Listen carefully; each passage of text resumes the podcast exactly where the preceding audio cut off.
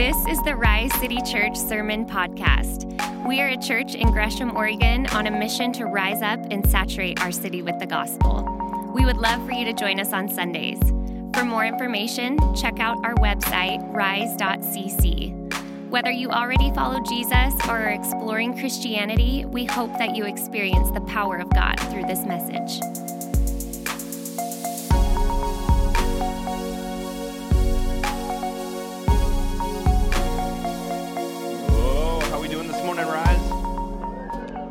We're such a woo church. If you are new, you are learning quickly. You're supposed to say woo whenever we ask you anything. That is the correct answer, apparently. So I love it. Hey, so grateful to gather. Uh, we get to gather under the word, sit under the teachings of Christ. And what we're doing is we're looking at what does it mean to be disciples of Jesus, okay?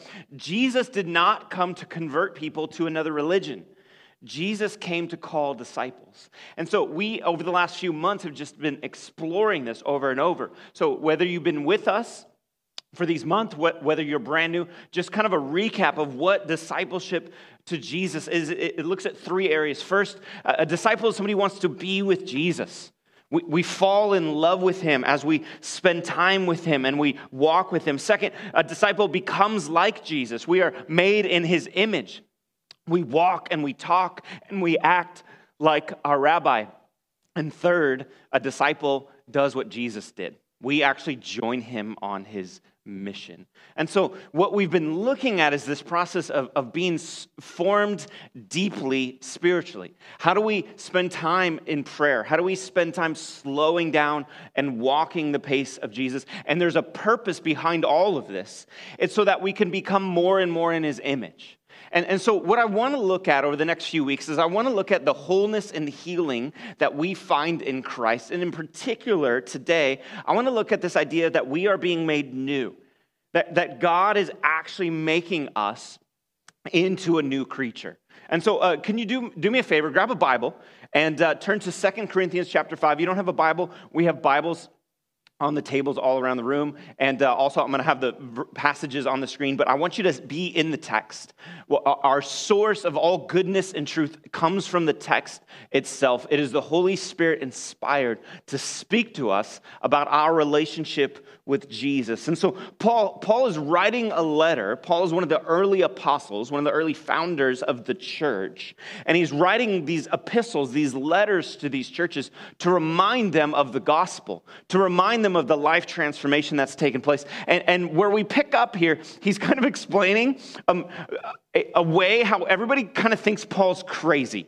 And he's explaining that he's not actually crazy, but as you follow Jesus, you're going to look so radically different than the people around you, than the world around you, that people are going to be like, what is wrong? Like, what's wrong with that person? Why do they think and talk and act and behave in such a way? And so this is what Paul says, 2 Corinthians chapter 5, starting in verse 13. He says, For if we are beside ourselves, it's for God. If we are in our right mind, it's for you.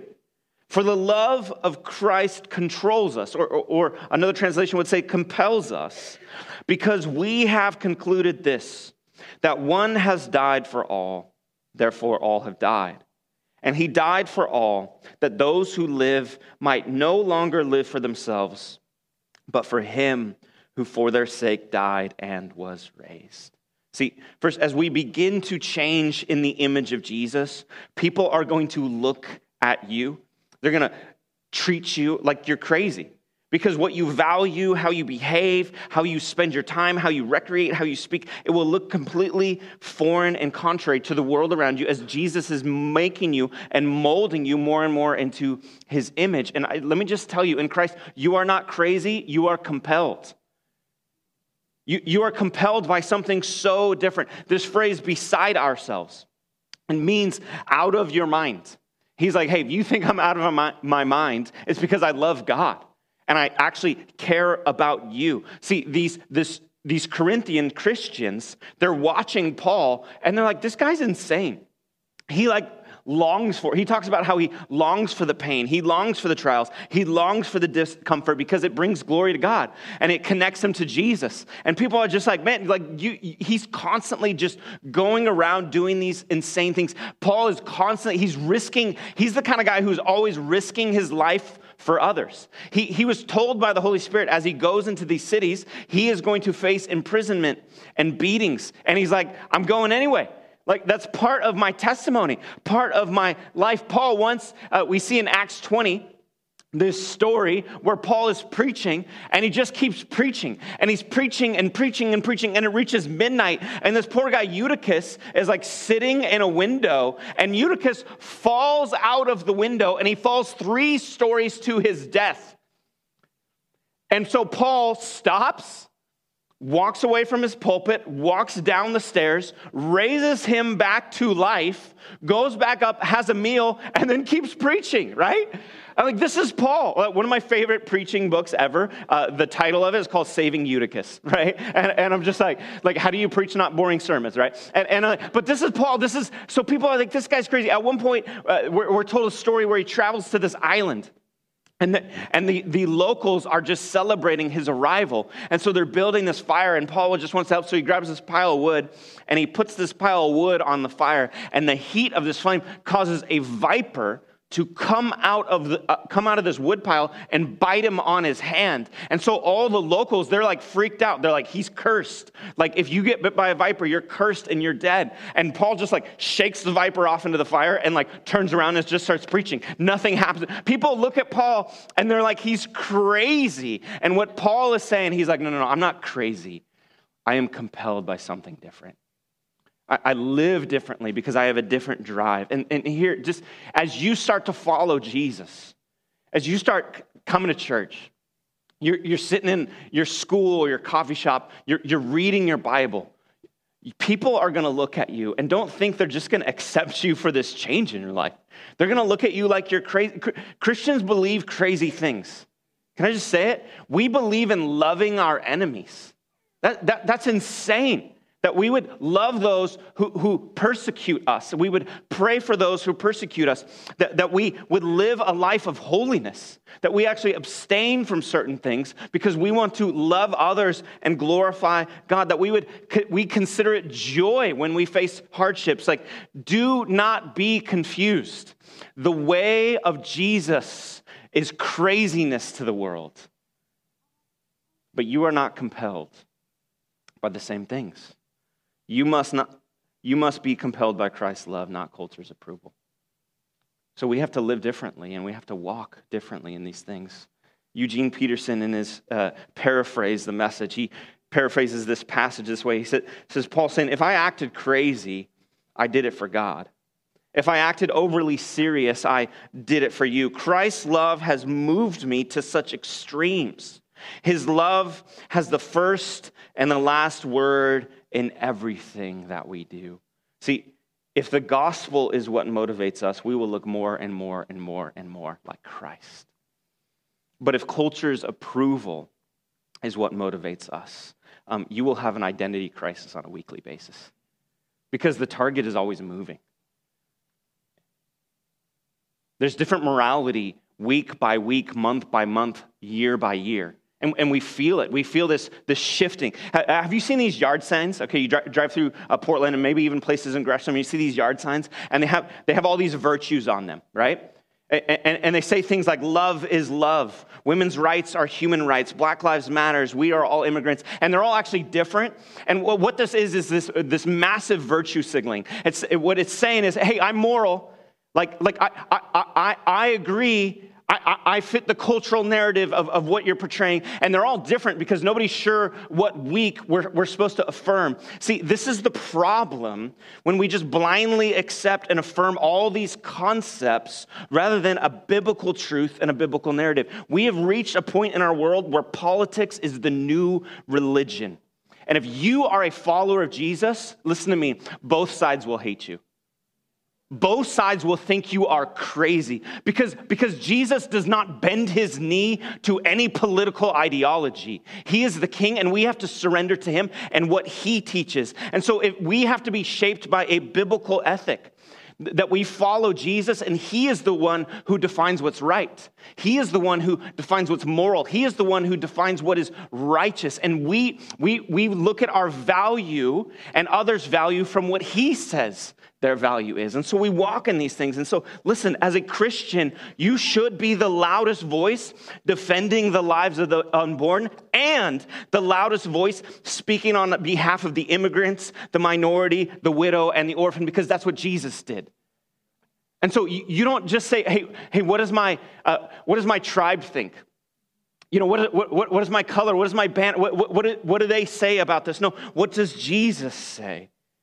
See, as Christians, we have to think biblically about things like marriage and gender and love. And so people go around saying these, you know, kind of ethereal things, virtue signaling. Well, no, love is love. Is that what Christians believe? No, we believe God is love.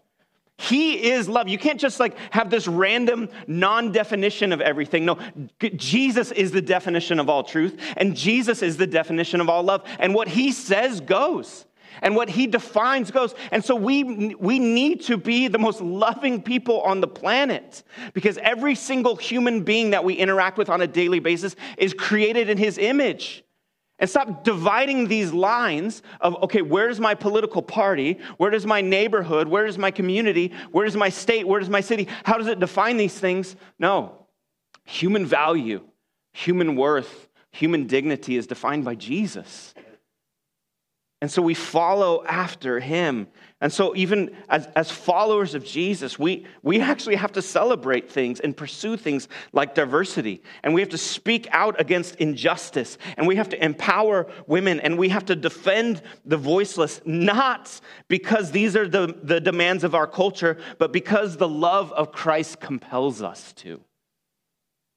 Before it was trendy before it was fun, before it was celebrated, when, when our world was dividing by color and language, Jesus was declaring he is making a new people.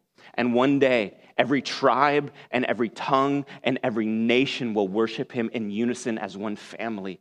And so that has to be our source. See, see our world that we find ourselves in, the morality of it, it changes quicker than the rise and fall of the tides.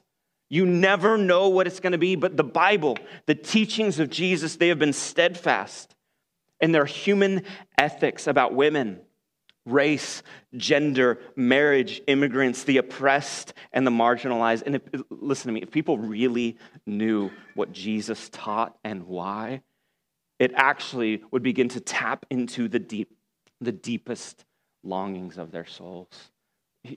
You are not crazy. You were compelled by something different. You are not living for people's approval.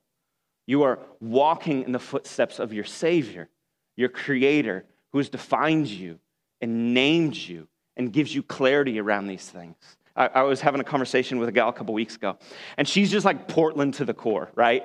Just Portland to the core. Tattoos, short pink hair, like different kids with different dads. That does, has, wants nothing to do with Christianity Okay, she, she subscribes to astrology and the universe, and she thinks Christians are insane, bigoted, and outdated, but we're friends, so we talk about Jesus, okay?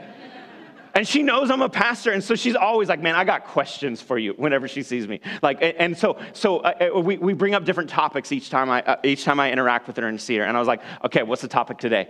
She goes, "Women." I was like, sweet, let's go. Like, what do you think? What do you think about Christianity and women? And she goes, she goes, Christians are so oppressive and the Bible hates women. I was like, girl, do you realize that, that Jesus is one of the first known rabbis to have women disciples? She's like, say what? I'm like, yeah, read your Bible. Like, it, it's actually in there. Do you realize that when the disciples are walking around, right, that they need places to stay and food to eat? Do you know who funded them? It tells us in Luke 5 who funded them. A group of entrepreneurial rich women were funding Jesus and his disciples as he's walking around spending time. Do you realize when Jesus rose from the grave, the first person he reveals himself to is a woman in the garden? You know why that's so significant? It's this picture of Jesus redeeming. You get this picture because Mary Magdalene looks at him and she, she thinks he's the gardener. What's it drawing us back to? It's drawing us back to Genesis 2, where this woman eats the fruit and it's the begin of the fall of all humanity. And Jesus says, I am the redemption of all humanity. And who does he do that to? To a woman.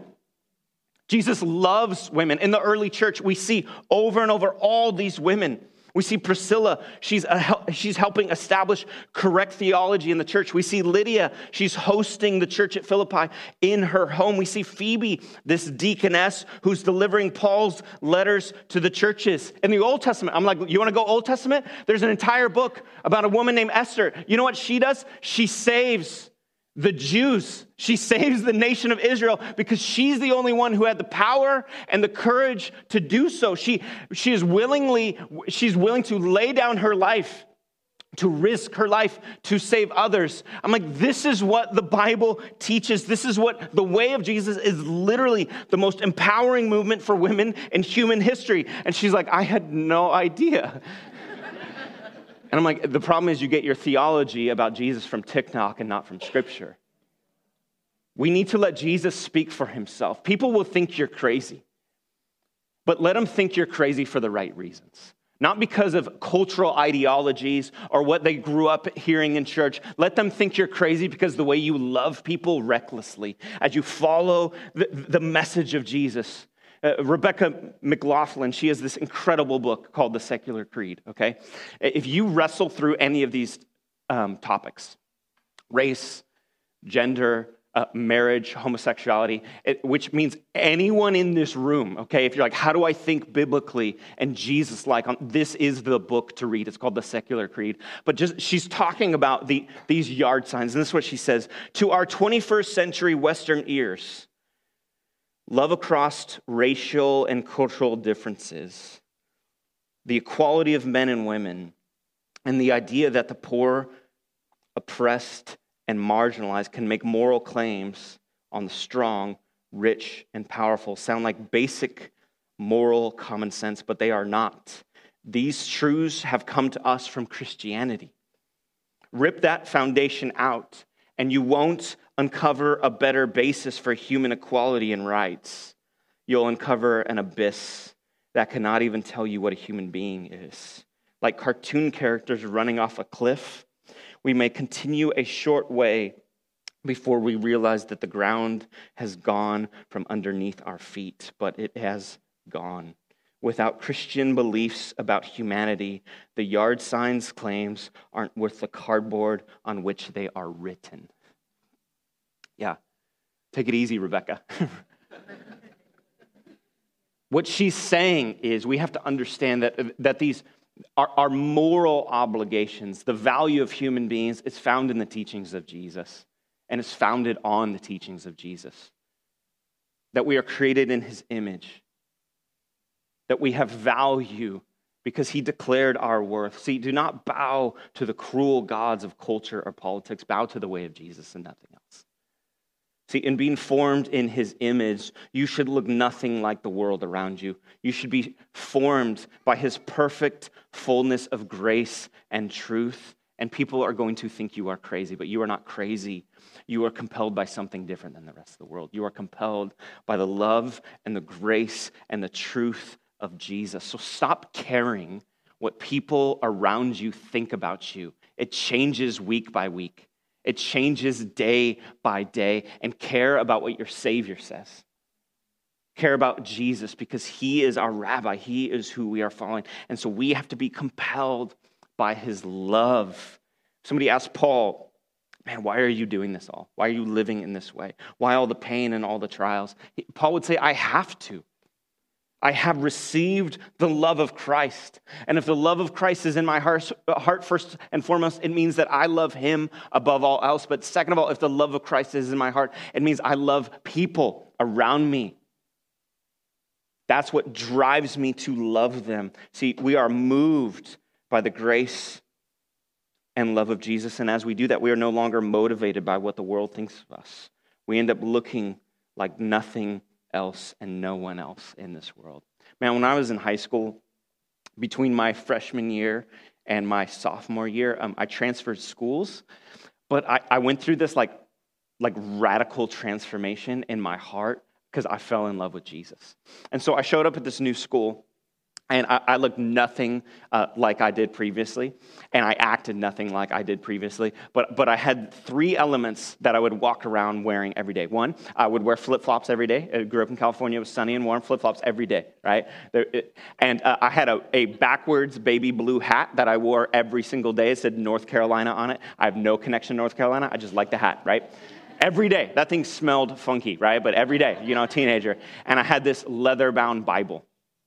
And I was this crazy kid that I, w- I would roll into my school, okay? Like I loved, I loved my truck and I put these big subwoofers in it and I would roll the windows down and I, I would listen to Gospel Gangstaz on my way. And that's a real band, I promise you, I, on the way to school, right? People were just like, this kid is crazy. He's, he's like 140 pounds of just like wacko. I never went to a party. I, ne- I went to one party one party all my high school years. And you know why I went to one party? Because my sister, my little sister, went to one party. So if she's going to go to a party, I'm going to be at that party. We sat on the porch until she was ready to go home, okay? and people thought I was weird. People were like, this guy, they weren't like, oh man, he's so cool with his Bible and his flip flops, right? like, this guy's a loser, right? But you know what happened when people's lives started falling apart? They knew who to turn to. Man, I, I remember Vanessa when she got pregnant in our junior year of high school. And she would come during study hall and she would always come find me and sit next to me. And I would tell her and teach her about the forgiveness and the grace of Jesus as she was dealing with the guilt and shame of her friends and her family. I, I remember Courtney coming to me the summer before our senior year after she had a horrible experience at a party involving alcohol and roofies. And she said, Can I, can I start coming to church with you? I said, Courtney, you know you can start coming to church with me. I remember when Mike Valin, who was part of our science class, drowned over the weekend. And we just sat there devastated. And my teacher said, Jason, can you, can you stand up and just pray over us? See, People will call you all kinds of things. They'll call you crazy. They'll call you bigoted. They'll call you weird. They'll call you strange. They'll call you weak. They'll call you loser. But when life starts falling apart, they'll call you. They'll call you. Because you are compelled by something different and is not the approval of the world. It is the love of Christ. Paul continues on. He says, From now on, therefore, we regard no one according to the flesh. Even though we once regarded Christ according to the flesh, we regard him thus no longer. Therefore, if anyone is in Christ, he's a new creation. The old has passed away. Behold, the new has come. In Christ, you are not old, but new. You are a new creation. Since Christ died for us, we no longer view the people around us according to the flesh, the same worldly standards. See, because on the cross, Jesus declared their worth. You know what something's worth? How you define something's worth? It's what someone is willing to pay for it. And Jesus declared once and for all on the cross, your worth, you are worth dying for. And so that is the value we see in people. And since Christ died for us, we are now dead to our old selves. We no longer are driven by our old desires. We no longer are living our old story. We no longer find our identity in what the world says about us, but in Christ who has made us new. Listen, in Christ, you are new. All that old stuff, it's gone. Spurgeon puts it like this He says, I know no language. I believe there is none that can express a greater or more thorough or more radical renewal than that which is expressed in the term, you are a new creation. Man, this is the most beautiful phrase. You are new in Christ. Part of what it means to be formed in the image of Jesus is allowing these old aspects of our character to die upon the cross with Jesus. Those things that you hate about yourself, Jesus put them to death. Those sins, those failures, those shortcomings, Jesus put them to death. This is what it means. See, the cross is where your old self was put to death. The grave is where your bondage has been left to rot. The resurrection declares you are new in Christ. So, you guys, let's live like it. Let's live like we are new creations. There, there's this uh, trend going around. I don't know if you guys have seen it where, where parents are pranking their kids and they walk in the room and they say, Hey, uh, this lady down the street wants to fight me, but she's got a kid your age, like literally going up to like a four or five year old. Like, and, and so like, I, I, need you to come with me, get your shoes on, right? And so most of the time the kids are like, what, what like, what, what is even, like they're just rattled, like what is even happening? But every once in a while, some of these videos, the kids are like, like, let's go, where's my gloves, you know? And the, the parents is like kind of freaked out, like what is happening, you know? Like this little, you know, like I thought, I thought this was, you know, my, my little princess Peyton and she's ready to rumble. Like what's happening, you know? Or I watched another lady who went to her, like her elderly mom, you know, just barely walking around and said the same thing, like, oh, and she's got a mom and we got to fight. And so she, the, the old lady starts walking away and she's like, mom, where are you going? She's like, well, I got to take my slippers off, you know, like. and, and these, these parents think it's this hilarious prank, you know, and then they're all of a sudden like, like weird, like this is, this is what's happening to you when, when, your old self rears its head. That's your old self. It throws you off guard, doesn't it? Right? You're like, man, I, I just want to follow Jesus. Like, I, I, want to live for him. And all of a sudden, like, you hear some gossip and you're like, say what? like spill the tea. You're like, oh no, that's my that's my old self, right? You're like drawn in. Or like, you know, last year during the Super Bowl halftime show, your your kids are like, Mommy, why do you know all these songs from 90s hip hop artists, right? You know, it's your old self. It's still it's rearing its head, but Jesus says, No, you're done with that. See, when you feel that temptation of your old self to reach for that bottle, to lash out in anger, to lust in your heart, to steal when no one's looking, to cheat when you know you won't get caught, to manipulate, to win the argument. You need to declare with theological certainty in Christ that is no longer me. That part of me is dead, and Christ has set me free. I am now a new creation. It no longer has bondage. The only power that that has is the power that I give it. The only influence that that has over me is the influence that I, I allow it. See, we, we need to walk in the freedom of Christ. And that freedom means we have the freedom to choose to walk in this newness of life. C.S. Lewis puts it like this in Mere Christianity, and it's just so powerful and beautiful. He says, Every time you make a choice, you are turning the central part of you, the part of you that chooses, into something a little different from what it was before. And taking your life as a whole, with all your innumerable choices, all your life long, you are slowly turning this central thing either into a heavenly creature or into a hellish one either into a creature that is in harmony with God and with other creatures and with itself, or else into one that is in a state of war and hatred with God and with its fellow creatures and with itself. To be the one kind of creature is heaven. That is joy and peace and knowledge and power. To be the other means madness, horror, idiocy, rage, impotence, and eternal loneliness. Each of us at each moment is progressing to one state or the other. And Paul is saying, that's not you anymore. No, you are a new creation. The old has gone, the new has come. I, I, want you to see some of these identity words of who you are in Christ. This is your new identity. You are accepted, you are redeemed. You are changed. You are complete. You are free. You are forgiven. You are chosen. You are blessed. You are healed. How does a chosen and accepted person live? Lives differently. How does a forgiven and healed person love? They love differently. We've, we've heard it said, hurt people hurt people. And I think it's true, but guess what else? Healed people heal people.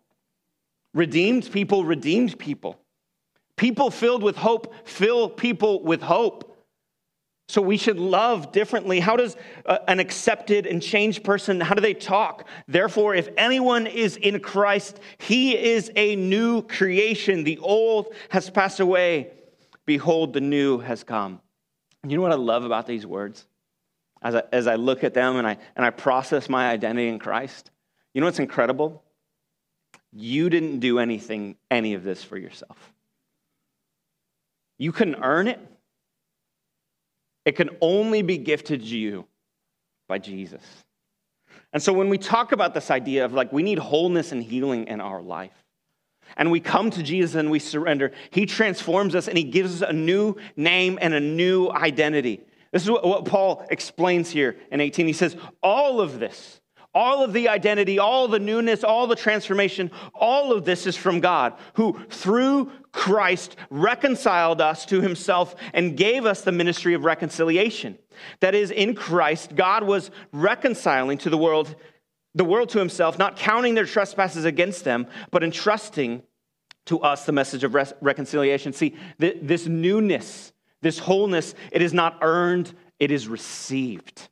It is a gift from God. The root, the foundation of all of Christianity, all discipleship, is not what we could and should have done for God, but what God has done for us through Christ. That is it.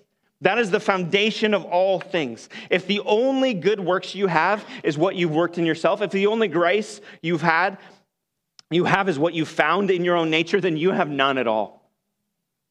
Our only grace, our only holiness, only righteousness, only goodness, it is a gift of God through Christ Jesus. As Robert Mulholland puts it in his book, Invitation to a Journey, he says, Scripture is clear in its witness to the fact that only God can liberate us from our bondage. Only God can heal our brokenness, cleanse us from our uncleanness, and bring life out of our deadness. We cannot do it by ourselves. Thus, spiritual formation Pursuing God is the experience of being shaped by God towards wholeness. This is what we're talking about. Man, when we talk about being a people who come to church, when we talk about being a people who read our scriptures, when we talk about being a people who pray and get away for silence and solitude and fast and all these things, we are not doing this to earn God's love. We are doing this as a response to God's love that was earned by Jesus. Those are two completely different motivations. It comes from completely different places.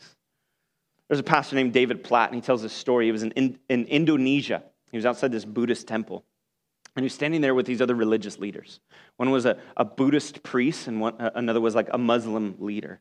And they're sitting there and they're trying to, to argue David into the fact that, look, all religions are the same. They're all, they all lead to the same God, they're just different paths. And so he looks at him, he's like, he's like, see that mountain? So you basically what you're saying to me is this mountain, God is at the top of the mountain. And our different religions are just different paths up the mountain. And they're like, you get it. You get it. Yes, different paths, but all leading to the same God. And he looks at them, he's like, no, you've missed the whole point. See, the foundational truth of Christianity is that none of us can make it up that mountain. But we serve a God who has come down to us, and his name is Jesus. That is what we build our lives upon. This new nature, this new identity, this eternal salvation, it can never be lost. Do you know why? It can never be taken away because if you never earned it by your goodness, you can never lose it by your badness.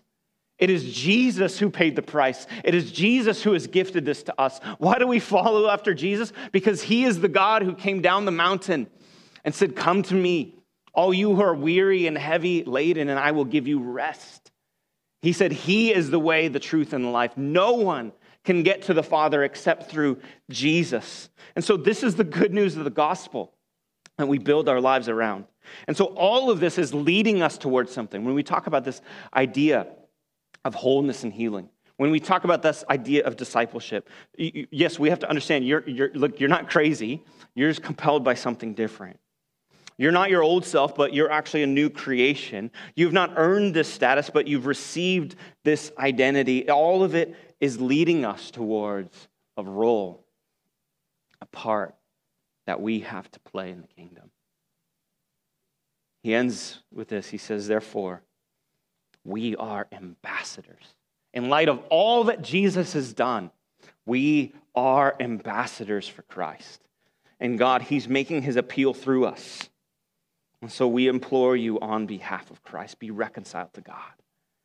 For our sake, He made Him to be sin who knew no sin, so that in Him we might become the righteousness of God. See, you are not disqualified by your past brokenness, but you are an ambassador of the story of reconciliation. Like, we have this messed up notion in our heads and in our hearts that because we've failed, because we've sinned, because we've screwed up, that somehow our past disqualifies us from future ministry.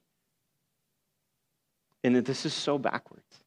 You ever invited somebody to church and they make some joke about, like, man, I can't step, I can't darken that, you know, doorstep. Like, I'll, I'll light on fire as soon as I walk in. Like, and you're like, yeah, as if all the other people in our church are righteous. You should meet them, you know, right? we have this broken concept, even for those of us who are following Jesus, that we think our past has disqualified us, that our failures have disqualified us. See, this is so backwards.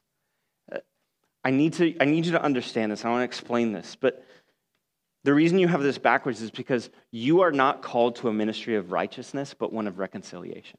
And, and here's what I mean we don't make people righteous, Jesus does. It is his righteousness. At some point before Jesus died, before the veil was torn in two, before Christ cried out, It is finished, there was this incredible spiritual transformation that took place where the Father set upon the Son all the guilt and wrath that our sin deserved. And Jesus, He bore it Himself in His perfect, sinless state. He bore your past mistakes. That failure that you can't forgive yourself for. That, that, that lie that nobody knows. That area you just fall short over and over. You know what Jesus did? He became that sin, that he would put it to death on the cross, and that you might have his righteousness. See, that is the ministry of righteousness, and that is Jesus's.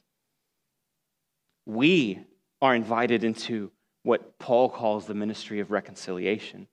See, in making us righteous, by giving us his right standing before the Father, he also makes us qualified to live in our calling. Because our story of redemption becomes this incredibly beautiful story. This ministry of reconciliation, it's made possible through this great exchange. Now, uh, look at this phrasing here in verses 18 and 19. What word do you see over and over and over? Can you pull, can you pull that up? Reconciled, reconciliation, reconciling, reconciliation, over and over. And it says it again in verse 21. Over. This is the ministry of taking two things that are broken something that is separated, and, and putting it back together. That is our, that is what we ambassadors to do. That is our role, okay? So we have been, we are made new in Christ. The old is gone, the new has come. So that what? So that we can participate in the redemption story of God making all things new through Jesus, okay? And our, our story has a role to play in that. Because of the work of Jesus, your broken past, it does not disqualify you from future impact. Your broken past, your, transform, your transformation from old to new, it's a testimony to the healing power of God.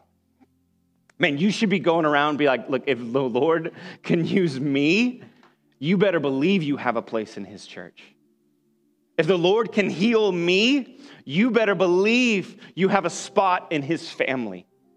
If the Lord can use my spouse, then he can use you. This is the story of the church. It's not a bunch of perfect people walking around in our holiness and our righteousness. It's a bunch of broken people pointing to Jesus, the God who came down the mountain, and says, But Christ. And because of him, the old is gone and the new has come. This is our identity.